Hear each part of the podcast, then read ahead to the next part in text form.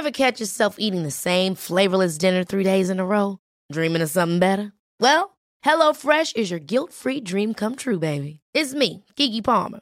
Let's wake up those taste buds with hot, juicy pecan-crusted chicken or garlic butter shrimp scampi. Mm. Hello Fresh. Stop dreaming of all the delicious possibilities and dig in at HelloFresh.com. Let's get this dinner party started.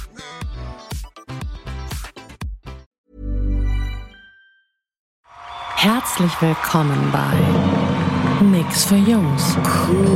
Küchengespräche mit Markowitz und Benson. Ja, herzlich willkommen zu einer weiteren Episode von Nix für Jungs und, und, äh, und auch von mir ein fröhliches Buenos Dias in den Sender geknallt. Guten Morgen. Ja, wir haben ein, wie ihr vielleicht gerade schon hört, ein etwas äh, anderes Setting, sagt man da, glaube ich, ne? Ja, wir sind fast schon zweisprachig unterwegs. ja, wir sind, äh, wir sind ähm, heute nicht in dem, in dem Küchenstudio, sondern wir sind voneinander getrennt. Wir sind voneinander getrennt, was sehr bedauerlich ist. Ich vermisse dich schon seit fast einer ganzen Woche hier in Spanien, wenn ich das so sagen darf. Ja. Ähm, aber nichtsdestotrotz ähm, haben wir immer noch eine Verbindung. Das ist ja schon mal gut. Und im Zeitalter der digitalen Nomaden, wie man so schön sagt, sind wir natürlich auch in der Lage, auch getrennt voneinander eine Podcast-Episode zu produzieren. Ja, also ihr, ihr könnt euch das jetzt so vorstellen. Also ich sitze hier äh, in, in Bielefeld, unserem kleinen, doch Küchenstudio und auf der anderen Seite per FaceTime sitze ich, ich den Markowitz mit Kopfhörer auf, der jetzt gerade in Sevilla weilt.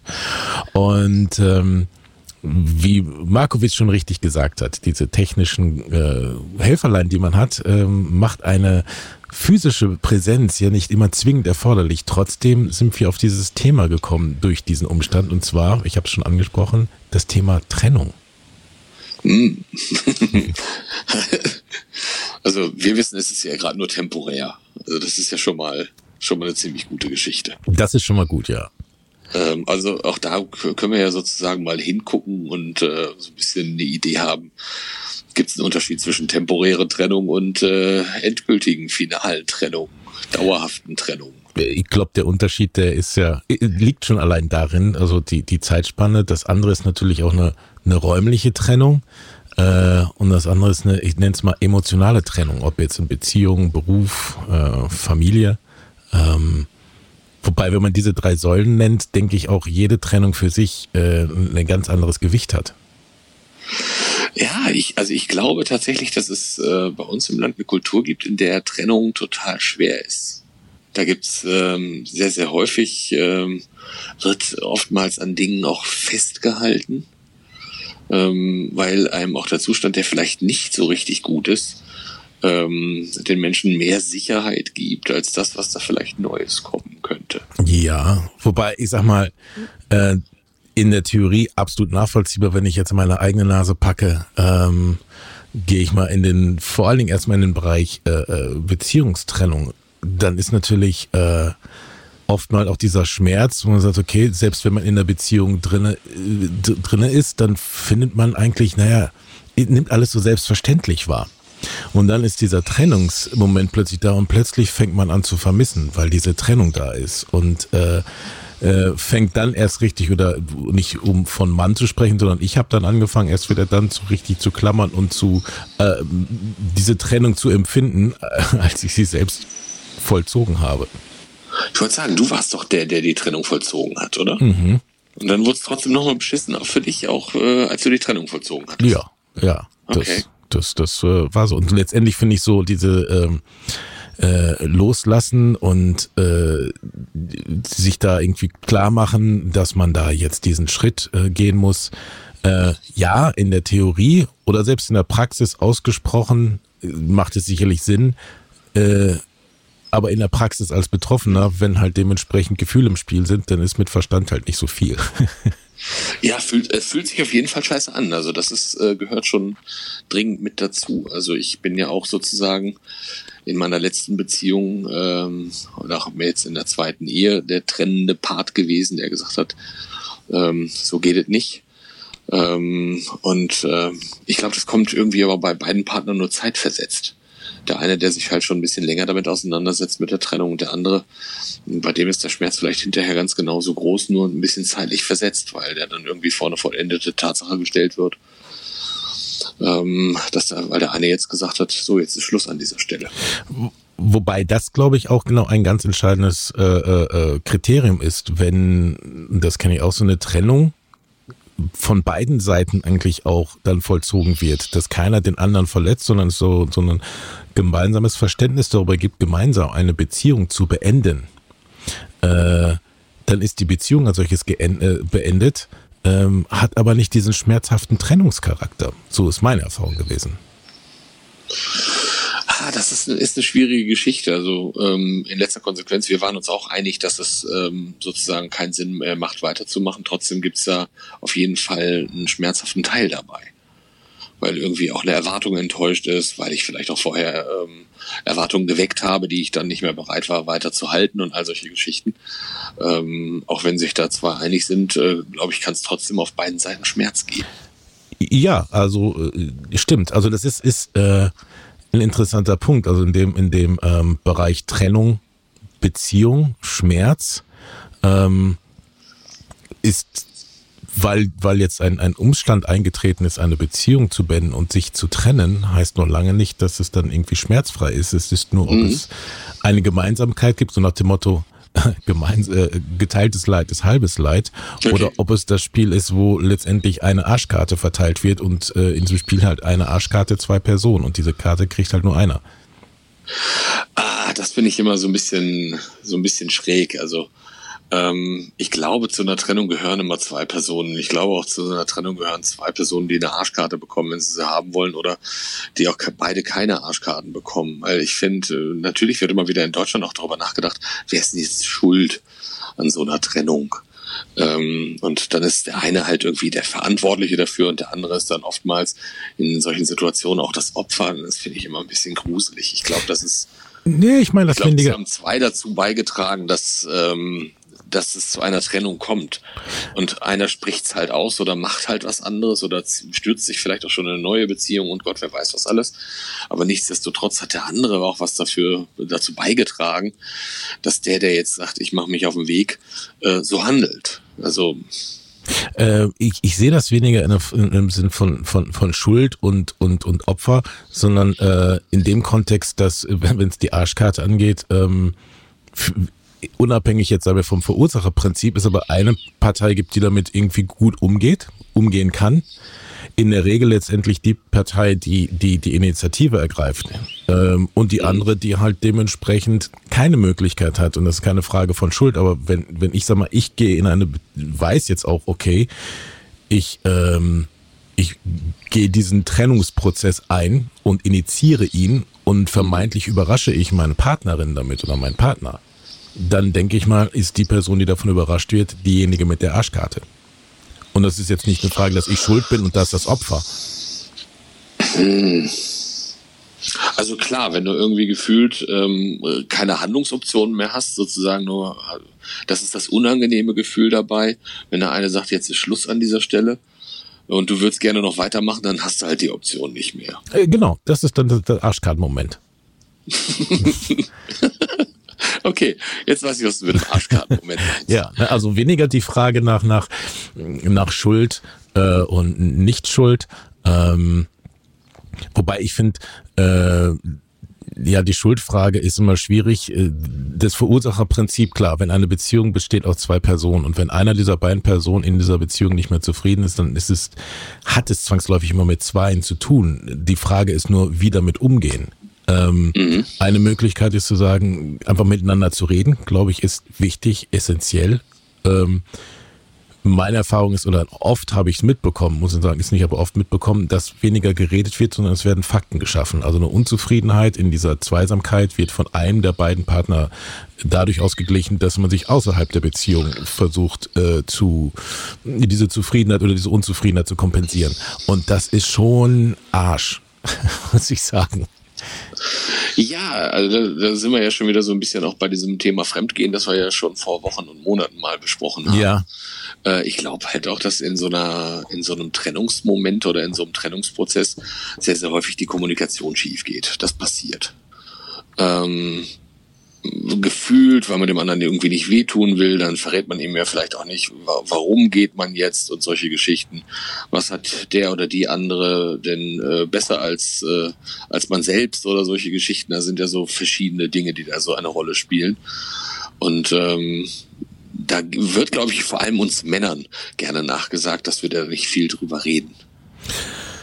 Ja, mit, wie gesagt, das äh, habe ich schon öfter mal angebracht. So mit Pauschalisierung habe ich es nicht so, aber in dem Fall, in dem Fall ist es sicherlich nicht so eindeutig von der Hand zu weisen. Ähm, eine Frage, die ich mir jetzt gerade gestellt habe, ist, wenn wir über Trennung reden, auch, auch, oder auch in diesem Kontext, ähm, wovon wird sich getrennt? Von der Person, von der Beziehung, von dem Gefühl? Also was ist das, was letztendlich diese, von, von dem man sich da trennt? Uh, jetzt werden wir philosophisch. Geile Frage.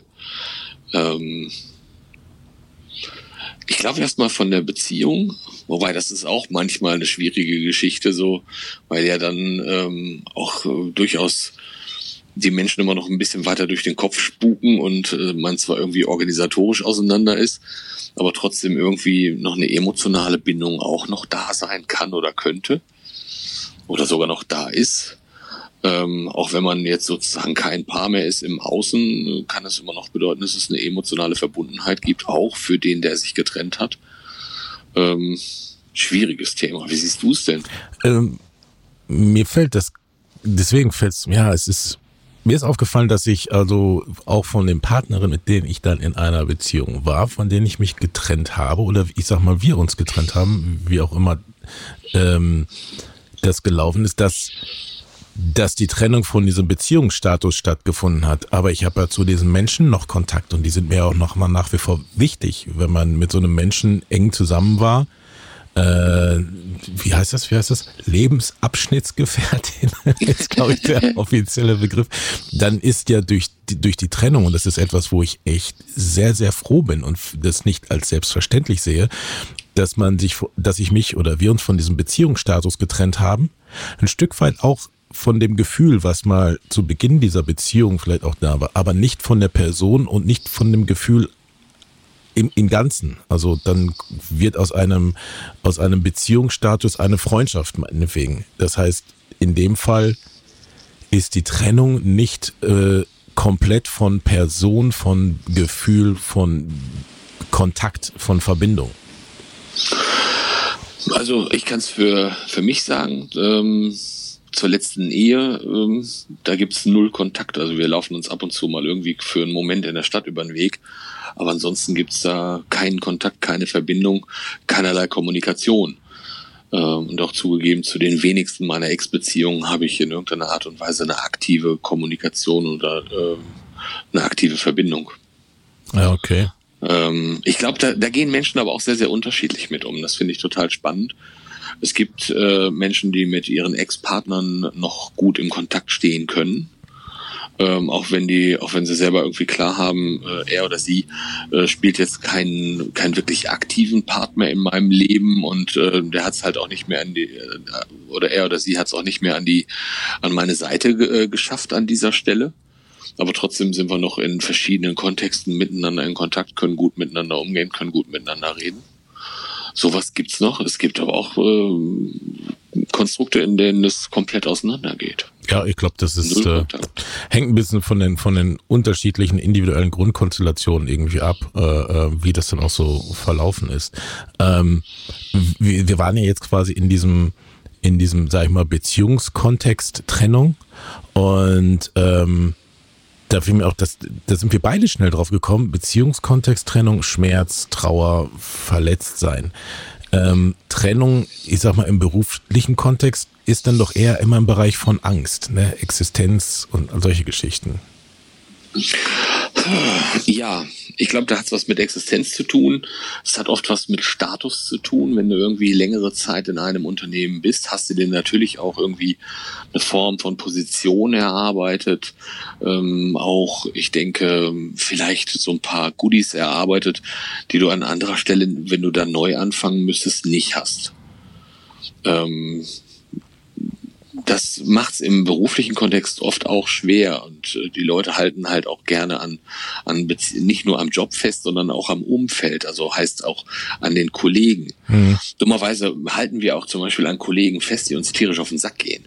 Das ist auch total gut. Also auch sowas gibt innerhalb eines, eines beruflichen Kontextes Sicherheit, wenn du einen Kollegen hast, über den du dich gepflegt jeden Tag aufregen kannst, dann ist das so eine herrliche Routine geworden, dass du selbst die nicht aufgeben willst, wenn du dich über den aufregst. Du hast es vorhin angesprochen, diesen Punkt mit, mit äh, äh, an Dingen festhalten und so, das, wo ich sagte, ja, okay, im Beziehungskontext ist das eine, jetzt in diesem beruflichen Kontext äh, kann ich das noch eher nachempfinden. Ne? Du sagst, okay, wie du schon sagst, diese die Dinge an denen festhalten, obwohl sie einem auf den Keks gehen. Auf der anderen Seite eine Trennung im Beruflichen, was letztendlich die Trennung auch gleichzusetzen ist mit Veränderung, ähm, hat natürlich da, was heißt natürlich, aber ich empfinde das so, das hat eher was mit Angst zu tun, da zu trennen und lieber dort verharren, weil wenn ich dort rausgehe aus einer Situation, die vermeintlich schlecht ist oder die mir nicht gut tut, dann könnte es natürlich sein, dass es mir danach noch schlechter geht und ich weiß nicht, was ich dann kriege. Deswegen verharre ich lieber in der Situation, die nicht so toll ist und trenne mich nicht. Das du im, im, im privaten Bereich auch so. Leute äh, behalten auch ihre Beziehung, auch ihre unglücklichen Beziehungen, weil sie äh, durchaus Angst vorm Alleinsein haben.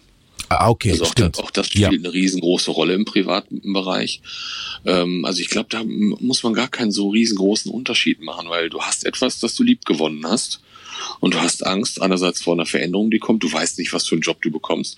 Du weißt nicht, findest du überhaupt noch mal einen Partner, eine ja. Partnerin? Also das, also da gibt's ganz krude äh, Denkmuster, die da ins Wirken kommen, ähm, warum Menschen an sowas festhalten. Gibt's eine gute Trennung? Also ich glaube, äh, es gibt eine Form von guter Trennung in dem Augenblick, wo es gelingt, äh, gut miteinander zu reden. Mhm. Sowohl im beruflichen als auch im, im privaten. Ich glaube, in den meisten Fällen scheitert es schlicht und ergreifend immer wieder an der Kommunikation. Genau, stimmt. Das ist dann der Austausch da in der, naja, gute Trennung. Aber. Das ist, das halte ich für den, für den, den, den größten Haken an der ganzen Geschichte. Ja, auf der anderen Seite ist es auch witzig, dass man ja eigentlich will man nicht, dass es, dass es einem erstmal selbst schlecht geht. Ähm, im besten Fall, wenn, wenn man sagt, okay, man ist sauber miteinander, man geht jetzt auseinander, möchte, möchte man, dass es dem Guten, äh, dem anderen auch gut geht. Weil wir ja eigentlich alle nach Harmonie streben. Aber wenn man mal die Realität betrachtet, ähm, wie viel Rosenkriege und äh, es vom Zaun gebrochen werden und wenn diese Verletzung da ist, man dem anderen einfach nur, um es mal eloquent und möglichst vornehm auszudrücken, dem anderen die Pest an den Arsch wünscht nach so einer Trennung. ist dir gelungen. Sehr eloquent, mein Lieber. Dann, dann, dann, dann frage ich mich, okay, ähm, da, da, das sind letztendlich, wir wissen, wie es geht, aber wenn die Gefühle im Spiel sind, dann, dann wird es doch relativ schnell auch mal sehr hässlich. Ja, klar, das passiert leider. Das ist das Dumme dabei. Ah, okay. Hm. Also ich, ich, ich finde das ein spannendes Thema. Vielleicht muss man das nochmal aufgreifen. Gerade jetzt was, was, was du eben noch so angesprochen hast, die Parallelen zwischen Trennung im Beruf und Trennung in der Beziehung, die ich vorher so nicht gesehen habe, aber die definitiv da sind. Ähm, finde ich schon spannend. Ähm, natürlich auch an der Stelle die Frage, weil du gesagt hast, es wird immer unterschiedlich sein. Wie sind Trennungen da draußen bei dir, die du jetzt und der du gerade zuhörst, wahrgenommen Ja, da bin ich auch super neugierig drauf. Wie gehst denn du mit Trennung um? Wie leicht oder wie schwer fällt es dir? Lebst du diesen Satz, der heißt irgendwie, wenn du ein totes Pferd reitest, steig ab? Ja. Ich meine das ist jetzt völlig unsexuell. Ja, das, das will ich schwer hoffen. Äh, das andere ist, das andere ist, das andere ist, äh, gibt es, weil du es angesprochen hast, gibt es diese, diese, naja, die Schlussmacher und Schlussmacherinnen und die anderen, mit denen Schluss gemacht wird, oder wechselt das? Hm, das ist auch eine gute Frage, ob man eher der Schlussmacher oder der der Verlassene ist. Auch eine spannende Geschichte dabei. Ja, oder ob es, ob, ob es erstmal, ob es tendenziell Leute gibt, die, ob es Lager gibt oder ob das einfach tauscht, äh, ob es Schlussmacher gibt oder nicht. Also das, äh, wie da die Antwort ist. Ne? Das also wenn du uns zuhörst und deinen Senf dazugeben möchtest, dann freuen wir uns auf deinen Senf auf Instagram. Wir freuen uns auf deinen Senf bei Facebook. Ähm, wenn du uns auch eine Sprachnachricht zukommen lassen willst, weil dir zufällig äh, unsere Handynummer bekannt ist, dann freuen wir uns auch darüber. Auch das soll richtig gut gehen. Ähm, und äh, ja, wenn's, wenn ich so ein bisschen auf die Uhr gucke, denke ich, dann äh, sind wir jetzt bald auch wieder getrennte Leute. Ja, wir sind, äh, äh wir sind dann auch äh, getrennt, genau. Ich würde an der Stelle sagen, erstmal herzlichen Dank für deine Aufmerksamkeit, der du da, die du da gerade zuhörst. Ja. Ähm, dir noch eine schöne Zeit in, in Sevilla, Markowitz, und äh, in welcher Konstellation wir uns bald auch wieder äh, reden, äh, sprechen. Erstmal eine gute Zeit dir und allen Zuhörerinnen und Zuhörern. Ja, auch von mir die besten Wünsche aus Spanien an euch. Und ähm, so wie sich jetzt diese Folge schließt, schließen sich häufig auch Türen und dann gehen andere Türen wieder auf.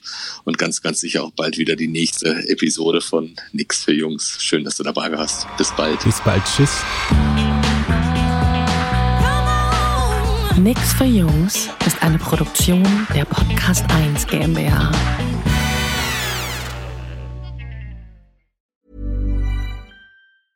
Hey, folks, I'm Mark Marin from the WTF Podcast, and this episode is brought to you by Kleenex Ultra Soft Tissues your ally to help tackle your allergy symptoms this season. I love the change of seasons, but nobody loves pollen and all those other things floating in the air that make you sneeze during this nice weather. Kleenex Ultra Soft tissues are hypoallergenic and allergist approved. So fight back against watery eyes and runny noses without worrying about irritating your skin. For this allergy season, grab Kleenex and face allergies head on. Hold up. What was that? Boring. No flavor. That was as bad as those leftovers you ate all week. Kiki Palmer here, and it's time to say hello to something fresh and guilt-free. Hello Fresh. Jazz up dinner with pecan-crusted chicken or garlic butter shrimp scampi. Now that's music to my mouth. Hello Fresh. Let's get this dinner party started. Discover all the delicious possibilities at hellofresh.com.